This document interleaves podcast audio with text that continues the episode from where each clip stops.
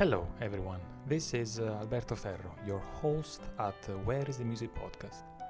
As you're getting ready for a new musical investigation, preparing your ears and imagination for another journey in the world of music, I would like to remind you that Where is the Music podcast has no sponsor.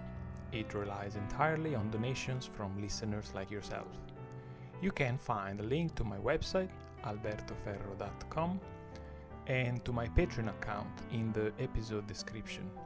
If you like what I do and would like me to continue doing it, I encourage you to become a supporter of the podcast, which publishes an episode every week.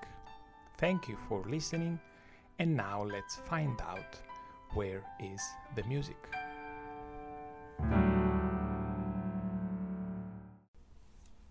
Hello everyone. Today I'm gonna talk about musical symbolism. And I'm gonna uh, talk about it perhaps introducing more historical context and uh, perhaps even slightly philosophical not too much I promise. Um, so uh, let's make a let's try at least to make a initial distinction between uh, symbolism and uh, impressionism. You will see very soon why impressionism is important in today's conversation so there is a basic fact about appreciating visual art.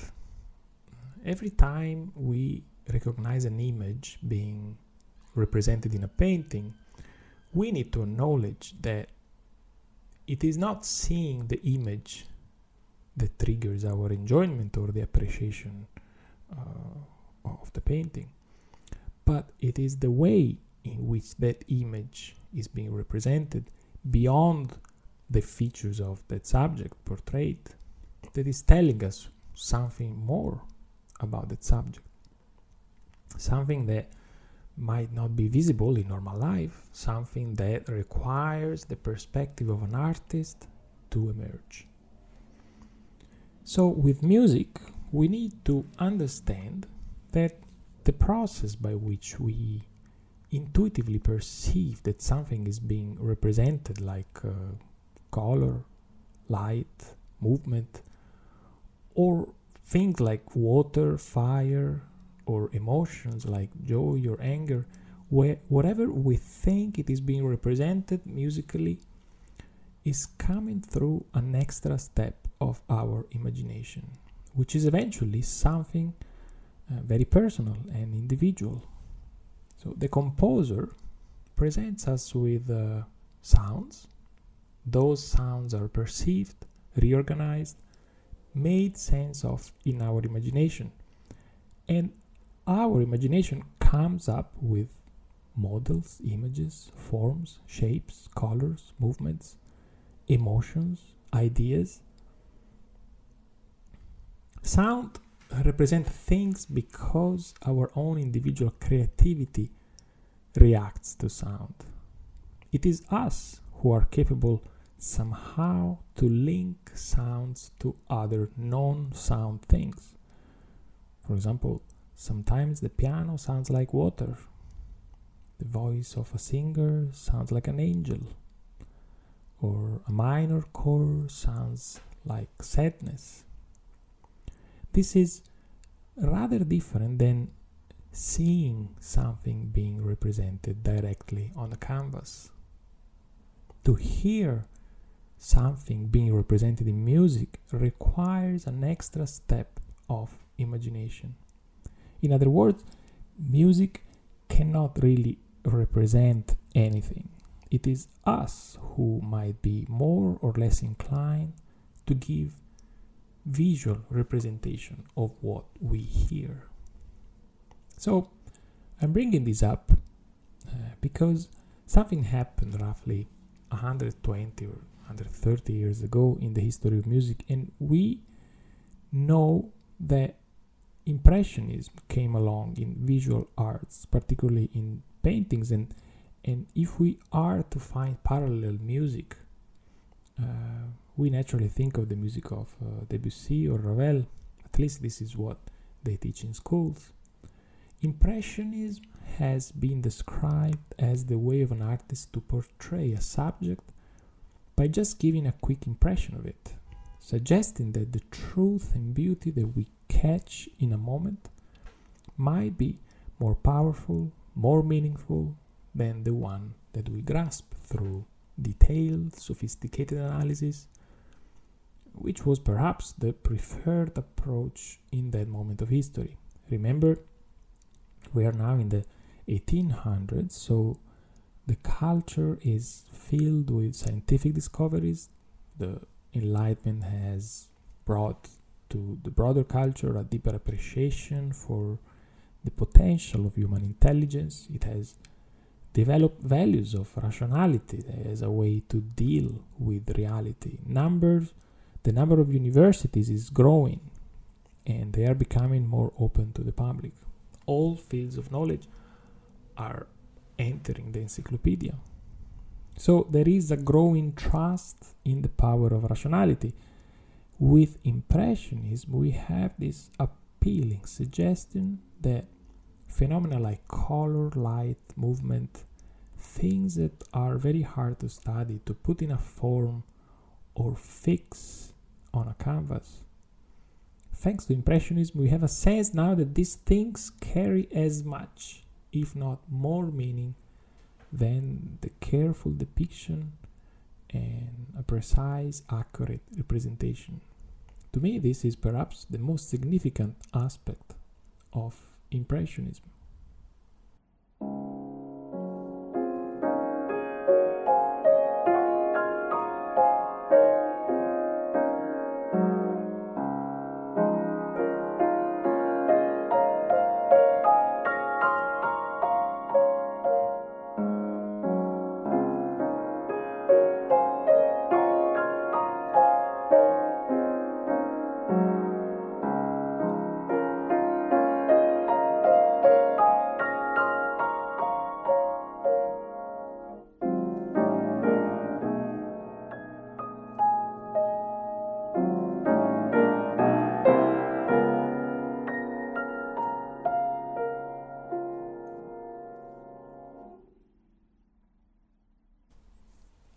It has never been very clear to me how Impressionism in visual arts will translate in music.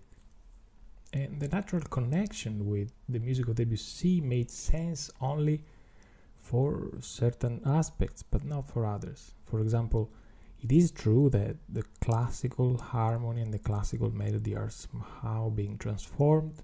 It is hard to find so-called, you know, classically Uh, melodies in Debussy and the so-called functional harmony, which is the way chords have been used in the past 200 years to give a sense of trajectory, tension, and release in, in, in music. Well, all of this in Debussy is, is gone. But how can a musician give an impression of a subject if, as we were mentioning earlier, that subject only appears in the listener's imagination. We were saying earlier that music cannot represent things, so how can a musician give just an impression of the thing being represented? How does impressionism work in music? The answer to this question is one word it's through symbols.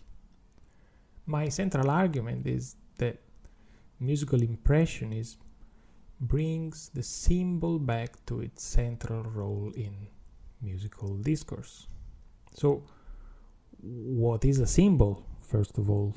Symbol is the mechanism by which we can think things outside the here and now, things in the past, things in the future, things that are possible or impossible.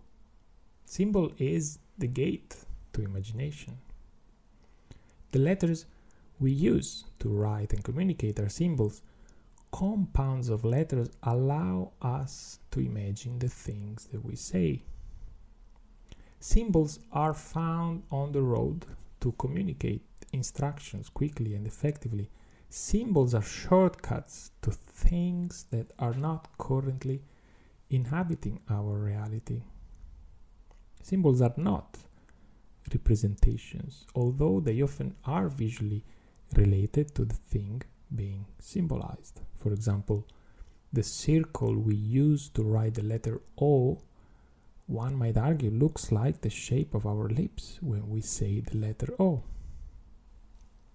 And here are some examples of acoustic symbols, musical ones.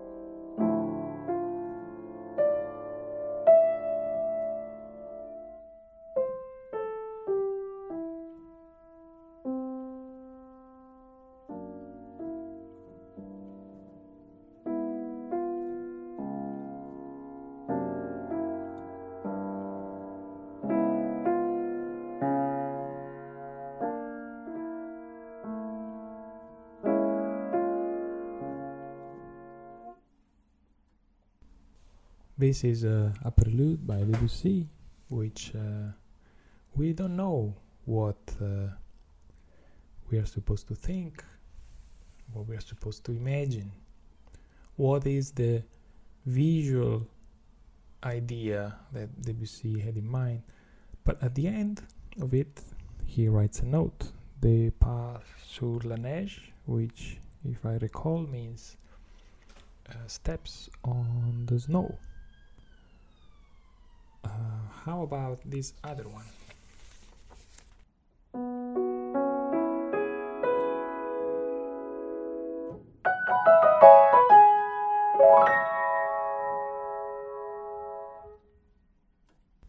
We once again don't know exactly what this should be, but uh, at the end of the piece, uh, Debussy suggests it's about Les Collines d'Anacapri. We are the hills of Anacapri, a beautiful town on a gorgeous Italian island.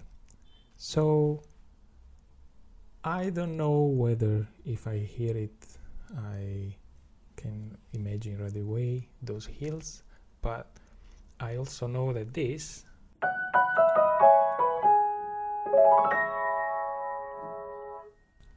this is not a classical melody, this is not functional harmony, but the gesture makes me think of uh, I don't know the flight of uh, of a bird uh, or the movement of a tree uh, in uh, in a windy summer or springy spring afternoon, and this, which is a wrong chord, it is actually a wrong.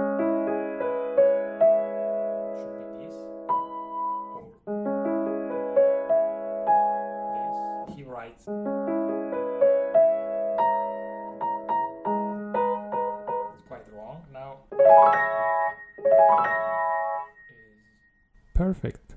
It's to me suggests a shimmer of light, a quick uh, vibration. Actually, he writes it like this. So, as I was saying, thanks to musical impressionism, now the symbol is back into the musical discourse. But why bring it back? Where did it go? Previous musical styles were already filled with symbols symbols for emotions, ideas, maybe even colors, symbols for movements, for events. Music, with its attempts at representing reality, was using symbols all the way. Think of a Chopin waltz. Can we deny that a waltz is a symbol of the actual dance? Remember, can't represent the dance, but through the power of symbolism, it allows us to picture it in our mind the steps, the movement, the exchanges, the phrasing. Or think of a Beethoven symphony. How can we think of things like a battle between good and evil, the, the hero's struggles, or tragedy or redemption? How can we think about all of this just by hearing violins and bassoons? But we know that neither Romantic classic nor Baroque music were particularly uh, interested in the direct communication of uh, musical imagery for their uh, moment by moment appreciation. They were more interested in form and style, expression. Composers at the time were developing their craft either by following the canon or going against it. The attention was put on style, on form, on originality, and not in the evocative potential of sound. Here's a few examples.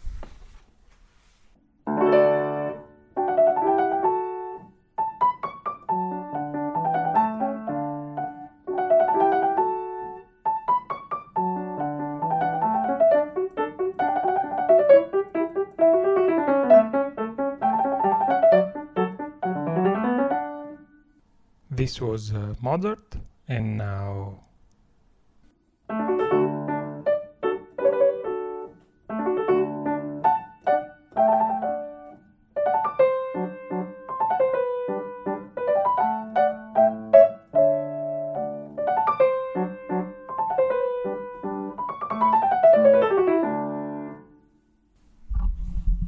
this is Haydn.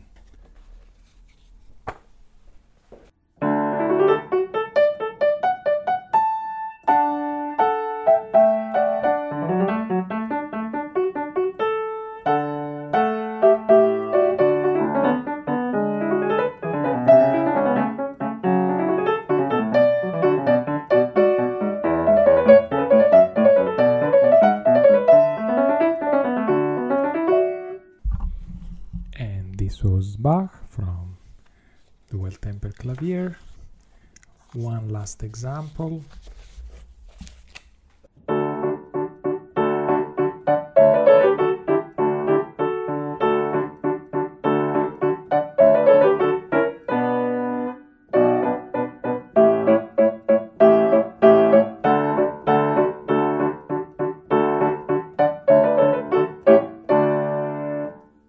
and this was uh, Beethoven.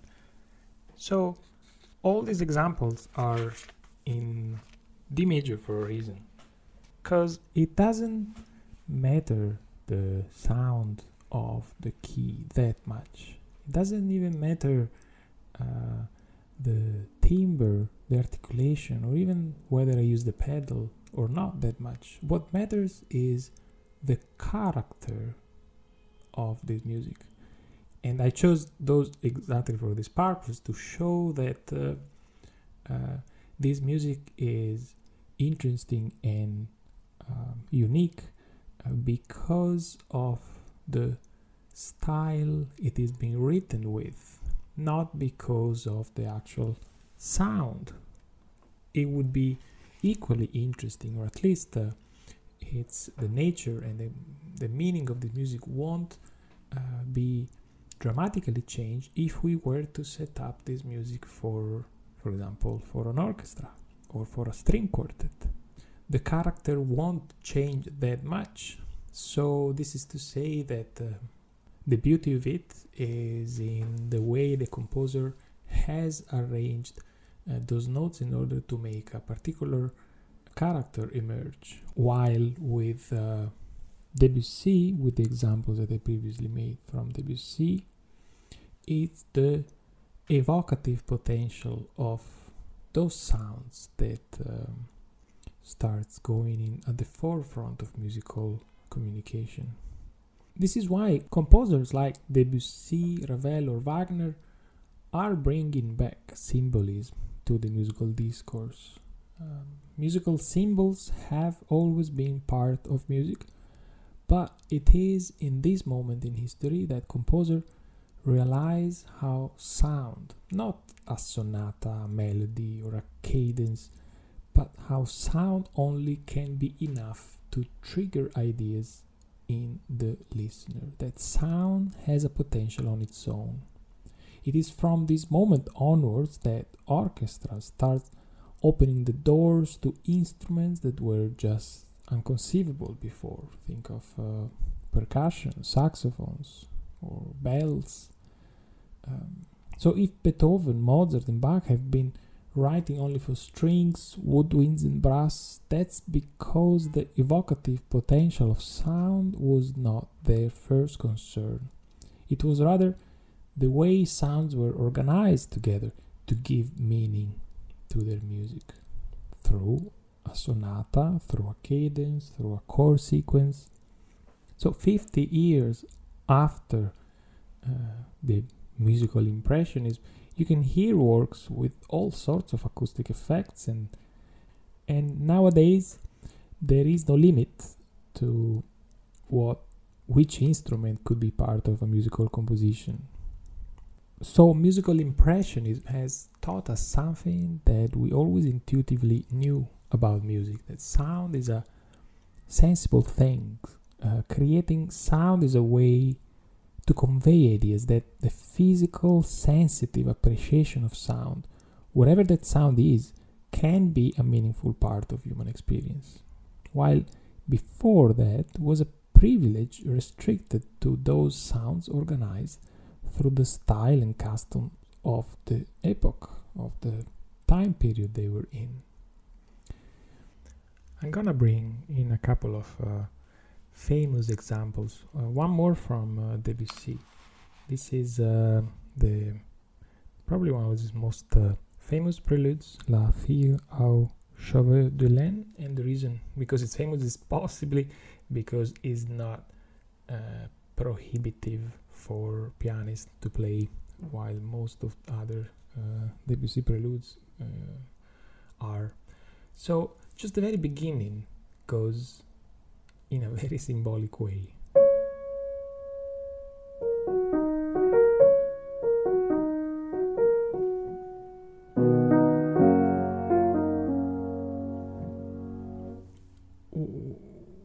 What do I mean, symbolic way? That this, what you just heard, is seems to suggest that there is um, something soft and uh, sweet and not particularly meaningful, but it's just the feel of something uh, rather uh, fleeting, such as uh, such as a young girl uh, hair.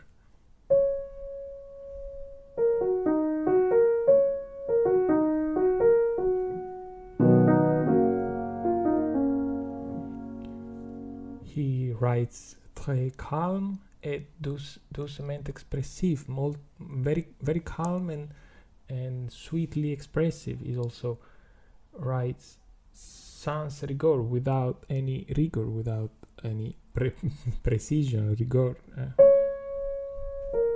freely. The melody here is is not a melody. It's just a uh, it's just a feel. Could be probably something else.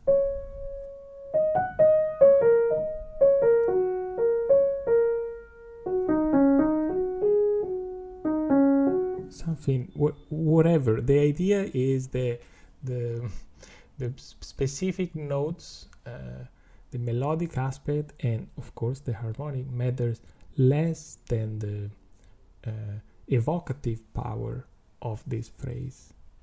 Another example I'm gonna bring is from from Ravel.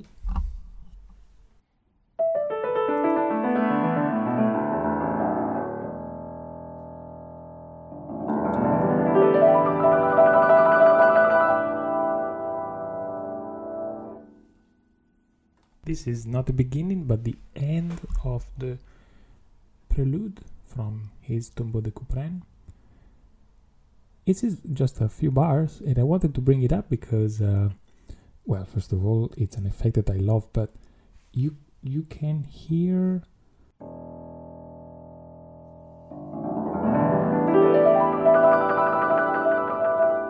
To me, sounds like a, a, a butterfly. it, it is nothing else other than a butterfly. Uh, it just. Uh,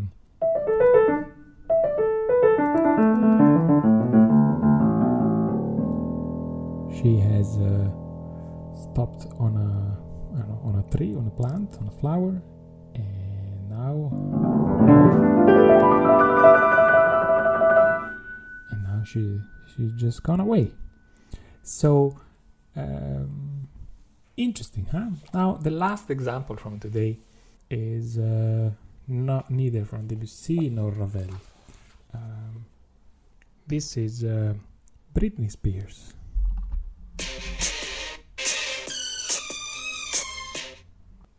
Well, I'm sure you have recognized the tune. Uh, this is Toxic. Uh, why do I bring this up in a um, episode about music symbolism? Because this thing, this to me is uh, a perfect example of musical symbolism. Um, I never really put any thought until few uh, weeks ago. I was uh, I was in Italy and I was having coffee uh, outside as you do, and um, uh, a car just had a uh, very very close. A car had like a break-in was, was breaks, and, and you could hear this uh, very screeching sound coming from the uh, from the from the brakes from the uh, wheels, and that sound was um, in just a moment reminded me of this thing. Was screeching and had me jump a little bit. What's happening? Uh, right away. And um, i didn't even know right away that uh, what that sound reminded me was from this song. I had to just go a little bit back in my you know um, database uh, mem- memory database and figure out uh, it was coming from uh, this song. But i made the connection how come the brakes from a car uh, made me think of this song. Well, um, it is uh, one of those very smart uh, operations which in pop happens all the time, in which uh, um, a sound, in, I think this is probably a synthesizer um, emulating this, the sound of high uh, violins and strings. Um, although I, exactly I don't think it's real strings. It's, it sounds like just a, digital synthesizer. But um, the effect that uh, th- that car braking in the middle of the road had me like. Um, it took like a split of a second to react uh, uh rather concerned. Is it uh, an accident about to happen? Is everyone going to be okay? Well, that is the unconscious reaction that uh, this little motive is aiming at triggering in the listeners. So, uh, concern, a little bit of. Uh, it makes perfect sense with the um, with the mm, rather um, terrifying feel that this uh, uh, song uh, Uh, possibly wants to communicate. Uh, this song is called uh, Toxic, and uh, it does seem perfectly in line with this idea that uh, whoever is singing or whoever is being portrayed is it's either dangerous and needs needs you to be very careful and very cautious. So these four notes at, at this in this register played by that instrument are supposed to give to communicate symbolically this sense of uh, of danger. And they do it so well they that that this song becomes uh, you know a, a hit. Uh, of course it's not just those but you realize that um, uh, how somehow uh, precise and accurate is are these four notes to to the purpose, the general content of the song. Um, it is a symbol of our concern.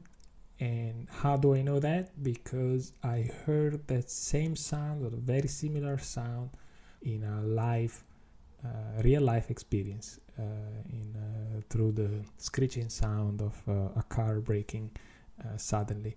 So how interesting, huh? So symbolism operates exactly in this manner. Uh, kudos to the producers of this song who can just take advantage of this uh, uh, mechanism in, uh, in this way.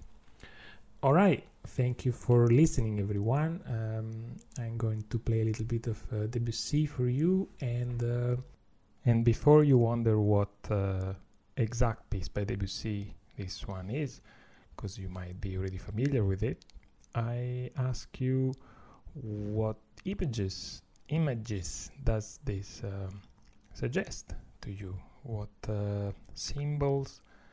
Uh, might be the sounds for?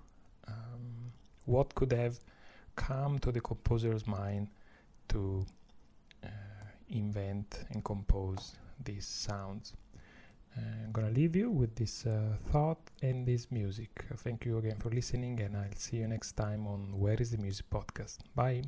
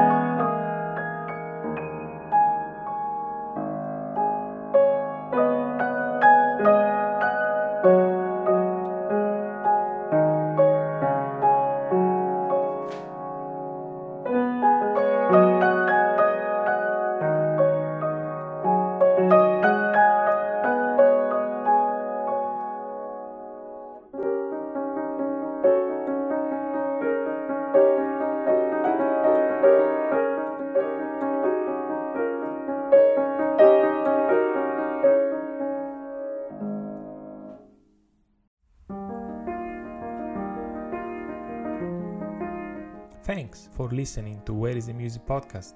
If you enjoyed this episode, look up for others. I made a few. I publish an episode every week roughly, investigating each time a different aspect of music the music making, the music listening, the meaning of music, and its relevance in our lives. It is very helpful for me if you like, subscribe, follow on your favorite platform. Where is the music is on Spotify, Apple, YouTube, TuneIn, and Google Podcasts. If you like to support me, you're free to do so through Patreon. Link in description. Thank you again. Until next time.